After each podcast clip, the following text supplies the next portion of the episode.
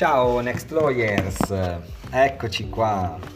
Siamo alla ottava puntata di Vita da civilista, siamo quasi in doppia cifra, eh? mi viene da dire come passa il tempo quando ci si diverte, almeno io mi diverto tantissimo, spero anche voi. Ehm, anche oggi parliamo di un contenuto un po' più tecnico, grazie per i messaggi di affetto, l'ultima, l'ultimo podcast è stato appunto dedicato un po' più a una questione tecnico-giuridica ehm, che ci avevate chiesto, anche questa ce l'avete chiesta e anche questa nasce ehm, da uno spunto che ho avuto recentissimo nella mia, nella mia vita professionale. Eh, parliamo di sfratto. Sfratto per due motivi, Vabbè, ce l'avete chiesto e questo ve l'ho già detto. Um, ma io vedo che secondo me lo sfratto, come abbiamo parlato del sinistro l'altra volta, eh, è uno di quegli atti di base che a mio parere ogni avvocato deve conoscere. Poi ovviamente ognuno prende la sua strada eh, e ognuno è liberissimo di eh, come dire, tralasciare le cose più semplici per dedicarsi a eh, specializzazioni eh, particolari. Però secondo me è un atto di base, è un atto che mh, mm, un avvocato appunto eh, non può dire non lo conosco, non ne conosco, non ne conosco i fondamenti. In più, come vi anticipavo, la scorsa settimana ho avuto una situazione particolare perché eh, doppiamente particolare. Un cliente ha ricevuto eh, la notifica dello sfratto da parte del proprietario del locale dove svolge impresa, mettetevi bene a mente questa prima distinzione, quindi è un locale commerciale e non è un immobile ad uso abitativo. Um, la cosa particolare è che il, l'immobile è di proprietà di un ex socio del mio cliente in SNC tra l'altro vi anticipo anche sulla SNC ci chiedete tanto e eh, cerchiamo di accontentarvi quanto prima, ehm, con cui ci sono state numerose vicissitudini. Ora ovviamente non posso entrare troppo nel particolare, però eh, diciamo che... Eh, ma come posso dirvi, il proprietario dei muri ne ha fatte più di Carlo in Francia? Ma sì, dai, diciamo così. Eh, così non vi ho detto troppo, però potete immaginare. Ecco, vi dicevo un pochino più tecnico, ripassiamo un po', ok? Eh, che cos'è lo sfratto per morosità? È un procedimento speciale sommario che consente al locatore di risolvere il contratto di locazione, intanto, e soprattutto mandare via il conduttore moroso, cioè il conduttore che non paga i canoni. È un procedimento eh, più veloce rispetto all'ordinario, quindi eh, è un procedimento sommario, anche se comunque eh, un po' di tempo è richiesto. Quindi io eh, ai clienti che mi chiedono ma cosa faccio, aspetto, eh, faccio un discorso ben preciso che eh, riprenderemo, riprenderemo tra, tra poco. perché comunque sì è vero che è veloce, però dall'iniziare eh, una, una, procedura a poi eh, arrivare alla liberazione dell'immobile, un po' di tempo tecnico, fisiologico passa. Quali sono i due presupposti eh, per eh, accedere ad una procedura di sfratto per morosità? Intanto l'esistenza di un regolare contratto di locazione, in regola peraltro con la normativa fiscale, quindi regolarmente registrato, eh, e la sussistenza di una morosità. Una morosità, quindi un conduttore indietro con i pagamenti, e eh, però qui abbiamo la prima distinzione tra uso abitativo e uso non abitativo. Perché? Perché nell'abitativo la legge prevede che ehm, può accedere allo sfratto per morosità quando il, il, locatore può accedere quando il conduttore è in ritardo di almeno 20 giorni su una mensilità. Oppure se il conduttore non paga gli oneri accessori quindi le spese condominiali e tutto il resto ehm, in tal caso solo se gli oneri accessori non pagati ammontano ad almeno due mensilità di eh, canone come, come quantum Nell'uso abitativo invece non abbiamo questo, questi paletti ben precisi, ma abbiamo il generico inadempimento non di scarsa importanza ex articolo 1455. Quindi ehm, le sezioni unite è vero che hanno detto che il criterio del, dell'abitativo, no? quello che abbiamo detto prima, la mensilità ai 20 giorni, può essere un parametro orientativo, ma poi mh, nel nel mare immenso della giurisprudenza di merito, eh, ovviamente questo è un concetto molto generico che va applicato caso per caso e eh, nel, caso, nel caso concreto. Ho iniziato a dirvi che c'è un po' di differenza laddove l'oggetto del contratto di locazione eh, nel quale abbiamo una morosità eh, sia un immobile ad uso abitativo o non abitativo. No? Ehm, le differenze sono alcune e anche importanti. Vabbè, intanto la disciplina, perché eh, l'abitativo risponde alla 431 del 98, mentre il non abitativo eh, è sottoposto alla legge eh, del vecchio ecocanone cosiddetto, la 392 del 1978. Um, ehm, se abbiamo un immobile ad uso abitativo, il conduttore moroso ha diritto a chiedere in prima udienza, lo vedremo dopo che parleremo anche un po' di processo, um, il cosiddetto termine di grazia. Eh, allo stesso modo l'uso eh, abitativo ammette la sanatoria, cioè, e ne parleremo anche qui dopo, tra la notifica dell'atto di citazione per convalida di sfratto e l'udienza, il conduttore può sanare la sua morosità e a quel punto eh, non ci sarà più la possibilità di ehm, addivenire ad una ordinanza di convalida dello sfratto, salvo ovviamente la liquidazione, la liquidazione delle, delle, spese legali.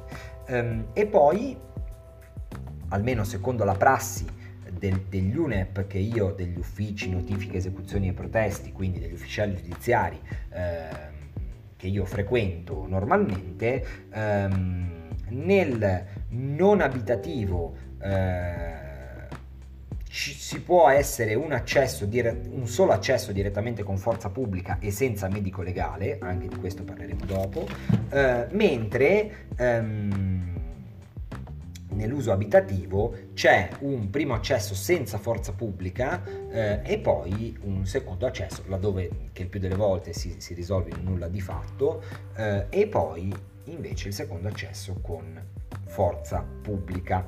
Dell'esecuzione ne parliamo tra poco, vediamo, partiamo un po' da qualche caratteristica eh, processuale. No? Come vi dicevo si parte con atto di eh, citazione da notificarsi almeno 20 giorni liberi prima dell'udienza fissata eh, al conduttore. Ok? Um, occhio al giorno, a Genova, Tribunale di Genova, le udienze di sfratto si tengono al venerdì e quindi è necessario che la data di udienza fissata nell'atto di citazione caschi, cada di venerdì, altrimenti il giudice eh, fissa nuova udienza e fa rinotificare laddove la controparte non si costituisca. Ok? Fino al giorno prima dell'udienza attenzione, bisogna iscrivere, iscrivere a ruolo, ok? Quindi portare cancelleria o ormai col telematico l'atto notificato, i documenti, eh, il contributo unificato, la marca, eccetera, eccetera. Contestualmente è possibile chiedere al Tribunale eh, l'emissione di un decreto ingiuntivo immediatamente esecutivo di pagamento dei canoni scaduti e anche magari di quelli eh, maturandi, come diciamo noi avvocati, no? di quelli che andranno a scadere. Um, questa è una procedura molto interessante perché eh, è un discorso di, eh, monetario, finanziario, no? perché il, C- il, contributo unificato mh, mm, è già ridotto alla metà perché è un procedimento speciale sommario. Eh, laddove si chiede anche il decreto ingiuntivo con, un, con mezzo contributo unificato si hanno eh, due procedure, quindi è, è molto interessante dal punto di vista economico.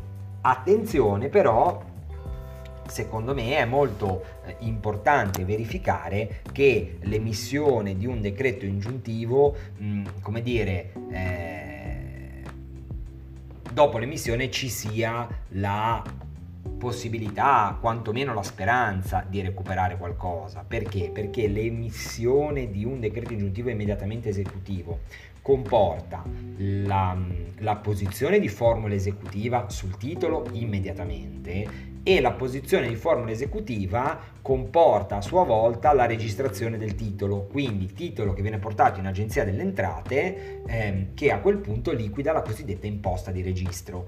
Eh, quindi è che eh, a seconda dei casi può essere 200, 400 addirittura mh, andare in percentuale secondo il valore della causa. Quindi è chiaro che se abbiamo dall'altra parte un soggetto nulla tenente, nulla facente, eccetera, eccetera, eh, bisogna fare bene questa valutazione con il cliente e dire guardate che noi lo possiamo chiedere, lo possiamo ottenere, ma se poi non abbiamo possibilità di recupero tra qualche settimana vi pagate anche l'imposta di registro che sicuramente eh, viene messa, eh, come dire, eh, viene, viene, messa tra i rimborsi poi richiesti alla controparte, ma se la controparte non ha niente, eh, sono spese inutili. Allora valutare se, come, come si dice eh, nelle situazioni disperate, di aspettare un attimo e se poi il conduttore eh, vince al Super Enalotto, allora procediamo con, con l'azione di recupero del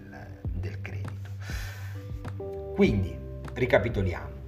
A notifica dell'atto di citazione, fissazione dell'udienza, all'udienza cosa può fare il conduttore? Se non si costituisce e nulla eccepisce, allora il giudice convalida, tendenzialmente convalida lo sfratto. Perché tendenzialmente? Perché eh, su Genova, ad esempio, abbiamo una prassi del, del tribunale che è quella per cui laddove l'immobile sia uso abitativo, e la notifica dell'atto di citazione non sia mh, stata effettuata a mani, ok? Eh, quindi o no, ci sia un 140 anche ritirato, quindi non solo il 140 non ritirato, eh, oppure appunto non c'è, non, c'è, non c'è il ritiro e quindi c'è una compiuta giacenza, allora la prassi è quella di rinotificare eh, l'atto di citazione, quindi fissazione di udienza e nuova, e nuova notifica. Segnatevelo perché questo è già un, chiamiamolo, non intoppo perché eh, è una prassi, però è un elemento di allungamento della procedura dal punto di vista dei tempi. All'udienza, inoltre, il, giu- il conduttore può caso di immobile abitativo, come dicevo prima, chiedere la concessione di termine di grazia. Concessione di termine di grazia ehm, che è la possibilità che ha il conduttore moroso di chiedere una diciamo sospensione eh, de, de, de, della, della, questione per tre mesi ok ehm, entro i quali egli dovrà versare il tutto allo scaduto i canoni che andranno a maturare in questi tre mesi e le spese legali all'avvocato. Quindi viene fatta una quantificazione e si dice al conduttore, ok conduttore, hai tre mesi di sospensione, ma entro il giorno X dovrai aver accreditato, è una cosa molto importante, eh, sul eh, conto del tuo locatore tutti questi importi, questi importi qua. Eh, devo dire che in dieci anni tra pratica, pre, tra pre-pratica, pratica e eh, iscrizione all'albo eh, come avvocato, secondo me su 50 termini di grazia, diciamo, secondo me uno è andato a buon fine. Tenete conto anche questo, quindi tre mesi, ok? Um, altro caso potrebbe essere quello in cui il conduttore si costituisce e non contesta, non si oppone, a quel punto convalida di sfratto. Altrimenti si costituisce e magari oppone qualcosa. In tal caso il giudice automaticamente muta il rito e il giudice, sempre solo su istanza del locatore, attenzione anche a questo punto, si pronuncia sul rilascio immediato. Quindi, questo perché? Perché la conversione del rito, diciamo, eh, vuol dire che il rito da sfratto diventa un rito ex articolo 447 bis del codice di procedura civile che è sostanzialmente, con piccole differenze, un rito lavoro, ehm, che è un rito quindi sempre non lungo come il eh, rito civile ordinario, però... Eh, comunque qualche mese, qualche anno te lo, te lo chiede a seconda poi del calendario del giudice, eccetera, eccetera. Quindi il giudice nel momento in cui muta il rito, se il locatore lo chiede, può dire ok, convertiamo il rito, parli, parliamo della eh, opposizione del conduttore, ma intanto conduttore rilascia l'immobile. Questo avviene solamente se eh, il conduttore si oppone con eccezioni non fondate su prova scritta e non sussistono gravi motivi, ehm, gravi motivi, ok? Vi spiego bene perché è molto importante, perché eh, io ho visto eh, in una situazione un'opposizione fatta un pochino, ma senza offesa per nessuno, farlocca, il locatore si è dimenticato di chiedere in udienza il, il, l'ordinanza di rilascio eh, e quindi il giudice ha detto non è stato richiesto e quindi non mi pronuncio. Questo vuol dire che il conduttore si è guadagnato praticamente un anno, un anno e mezzo, a seconda della media, di eh, poter stare in casa magari non pagando. Ecco, quindi stare molto attenti. Cosa si fa nella pratica? Nella pratica, nell'atto, onde evitare problemi, nell'atto di citazione eh, di sfratto per morosità si, si mette, chiede al tribunale di voler convalidare lo sfratto e sin da ora in caso di opposizione insiste per l'ordinanza eh, di eh, rilascio immediato, che poi è non impugnabile, quindi ehm, perché almeno se uno poi se lo dimentica in udienza, almeno c'è già a monte. Comunque, una volta convalidato lo sfratto, i passaggi sono. Va bene, intanto il giudice convalida lo sfratto e assegna un termine eh, al conduttore per il rilascio spontaneo dell'immobile. Qua su Genova siamo sui 30-40 giorni. Scaduti 30-40 giorni, quindi fossimo oggi, rilascia il l'immobile entro il 20 dicembre. Ehm, scaduto il termine, sarà onere del eh, locatore se non c'è rilascio spontaneo, ovviamente, e è inutile che vi dica che eh, stragrande maggioranza dei casi non c'è, notificare il titolo esecutivo e il precetto per rilascio. Quindi precetto a un atto di precetto nel quale viene intimato il rilascio dell'immobile entro 10 giorni dalla ricezione. Una volta scaduti anche questi 10 giorni si procederà con un atto che viene denominato cosiddetto preavviso di rilascio, cioè un atto in cui l'ufficiale giudiziario dice occhio che io il giorno X alle ore Y mi recherò presso l'immobile per liberarlo. Questo sarà necessario una o due volte a seconda della differenza di prima, per cui, per cui eh, nell'abitativo ci sarà il preavviso di rilascio, ci sarà un accesso del perdonatemi, del eh, ufficiale giudiziario che non avrà buon fine perché non c'è la forza pubblica in caso di opposizione o comunque il più delle volte i verbali dicono il conduttore dichiara di non essere pronto a rilasciare l'immobile, non ho i mezzi per procedere all'esecuzione forzosa e quindi rinvio al secondo accesso con forza pubblica, ok? Eh, e poi si arriva alla esecuzione.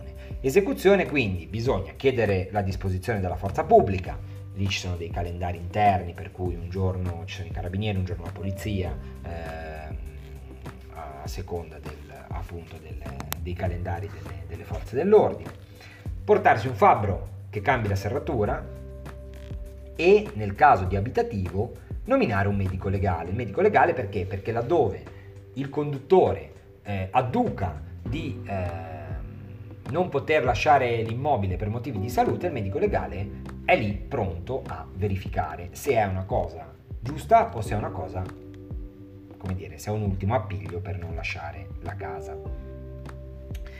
E se l'immobile viene rilasciato pieno di roba del conduttore? Allora, io dico in maniera molto tecnica, molto tecnica e molto giuridica, è una bella menata, perché eh, il, ovviamente è una battuta, il locatore è nominato custode, per fortuna da qualche anno è stata tipizzata una procedura di sgombero, quindi con due o tre inviti al conduttore a, a rimuovere la roba si può procedere ehm, con le forme della, del pignoramento immobiliare eh, a disporre di questi, di questi beni. Ehm, vi racconto velocemente eh, due esperienze particolari vissute, vissute sul campo, anzi no, Prima vi dico, mm, vi dico questo? Perché dico ai miei clienti che comunque è sempre bene muoversi laddove si ha un conduttore purtroppo moroso? Perché capite bene che mh, mm, comunque i passaggi sono tanti. Eh, voi contate, io inizio oggi, ok? Udienza tra un mese, perché diciamo 20 giorni liberi, poi venerdì, quindi mettiamo un mese. Eh, magari c'è una rinotifica, quindi si perde un altro mese e mezzo. Poi il, il, il conduttore viene a chiedere termine di grazia, perché magari è un non dico un professionista, però un, una, uno sgamato che sa eh, come fare. Purtroppo ci sono, è inutile nasconderlo. Um, e si perdono altri tre mesi. Poi c'è tutta la procedura di esecuzione che comunque qualche mese la, eh, la, la richiedono. La richiede. Um, quindi in questo caso, in buona sostanza, in soldoni, a seconda della fortuna o della sfortuna, della media, di stare sotto media o sopra media, servono minimo 6-8 mesi laddove si ha una eh, ostracismo, ostruzionismo, scusatemi, da parte del, del, conduttore, fino ad arrivare addirittura a un anno se si è sfortunati con i calendari della forza pubblica e con tutto il resto. Quindi purtroppo anni, ovviamente mesi, in cui il conduttore continuerà a non pagare e diventano delle, a volte ho assistito a tragedie economiche, finanziarie per, per i eh, locatori che si trovano questo immobile praticamente a disposizione, non a loro disposizione, senza incassare e dovendoci anche pagare a volte le tasse, anzi no, e dovendoci pagare le tasse. Quindi il mio consiglio è sempre, è vero che i rapporti purtroppo si parla, cioè tante volte anche i, i, conduttori che non pagano sono persone oggettivamente in difficoltà, quindi eh, i, i, i, locatori a volte hanno degli, si fanno giustamente degli, degli scrupoli, ma bisogna, ed è giusto, bisogna però tenere in considerazione che poi non è che si inizia e con uno schiocco di dita si libera l'immobile. Ecco. Eh, vi racconto due, eh, due aneddoti, eh, due aneddoti molto interessanti che ho vissuto direttamente ehm, e sono, sono, questi qua. Eh, allora, in un, eh, in un caso purtroppo era successo che eh, non c'era la eh, era tutto a posto, l'immobile era già stato rilasciato, eh, quindi purtroppo abbiamo dovuto portare a termine comunque la procedura perché il conduttore il giorno prima dell'accesso con forza pubblica se n'è andato, ha chiuso la porta e non ha riconsegnato le chiavi eh, anzi, ecco, bravi, ehm, cosa importante, se il conduttore si mette in contatto con voi, eh, cercate di ottenere, eh, voi portate avanti la vostra, la vostra, procedura, però cercate di ottenere il rilascio delle, delle, chiavi, perché se il conduttore anche due giorni prima dell'accesso con forza pubblica porta le chiavi e quindi firma eh, un verbale nel quale afferma di aver abbandonato l'immobile e quindi di aver restituito il possesso dell'immobile al locatore, um, in tal caso si ha comunque un netto risparmio perché non si, non si eh, ingaggia il fabbro, non si ingaggia il medico legale, si ritira tutto e quindi c'è un po' di un minimo, un minimo nella tragedia di, di, di risparmio. Eh, quindi cosa era successo? Il fabbro eh, non si era portato un degli attrezzi diciamo a pila ma aveva un attrezzo da, eh, da collegare con lo spinotto eh, diciamo con la, con la presa ma sul ballatoio non c'erano prese elettriche e quindi cosa abbiamo fatto? Praticamente ci siamo messi a suonare ai vicini di casa chiedendo cortesemente di attaccare, praticamente l'unico era a due piani di distanza, quindi il fabbro è corso a comprare una prolunga e, e poi è riuscito a... Non ha fatto una gran figura, diciamo, il fabbro in quel caso lì, eh, e poi siamo riusciti ad aprire, ad aprire la porta. Ehm...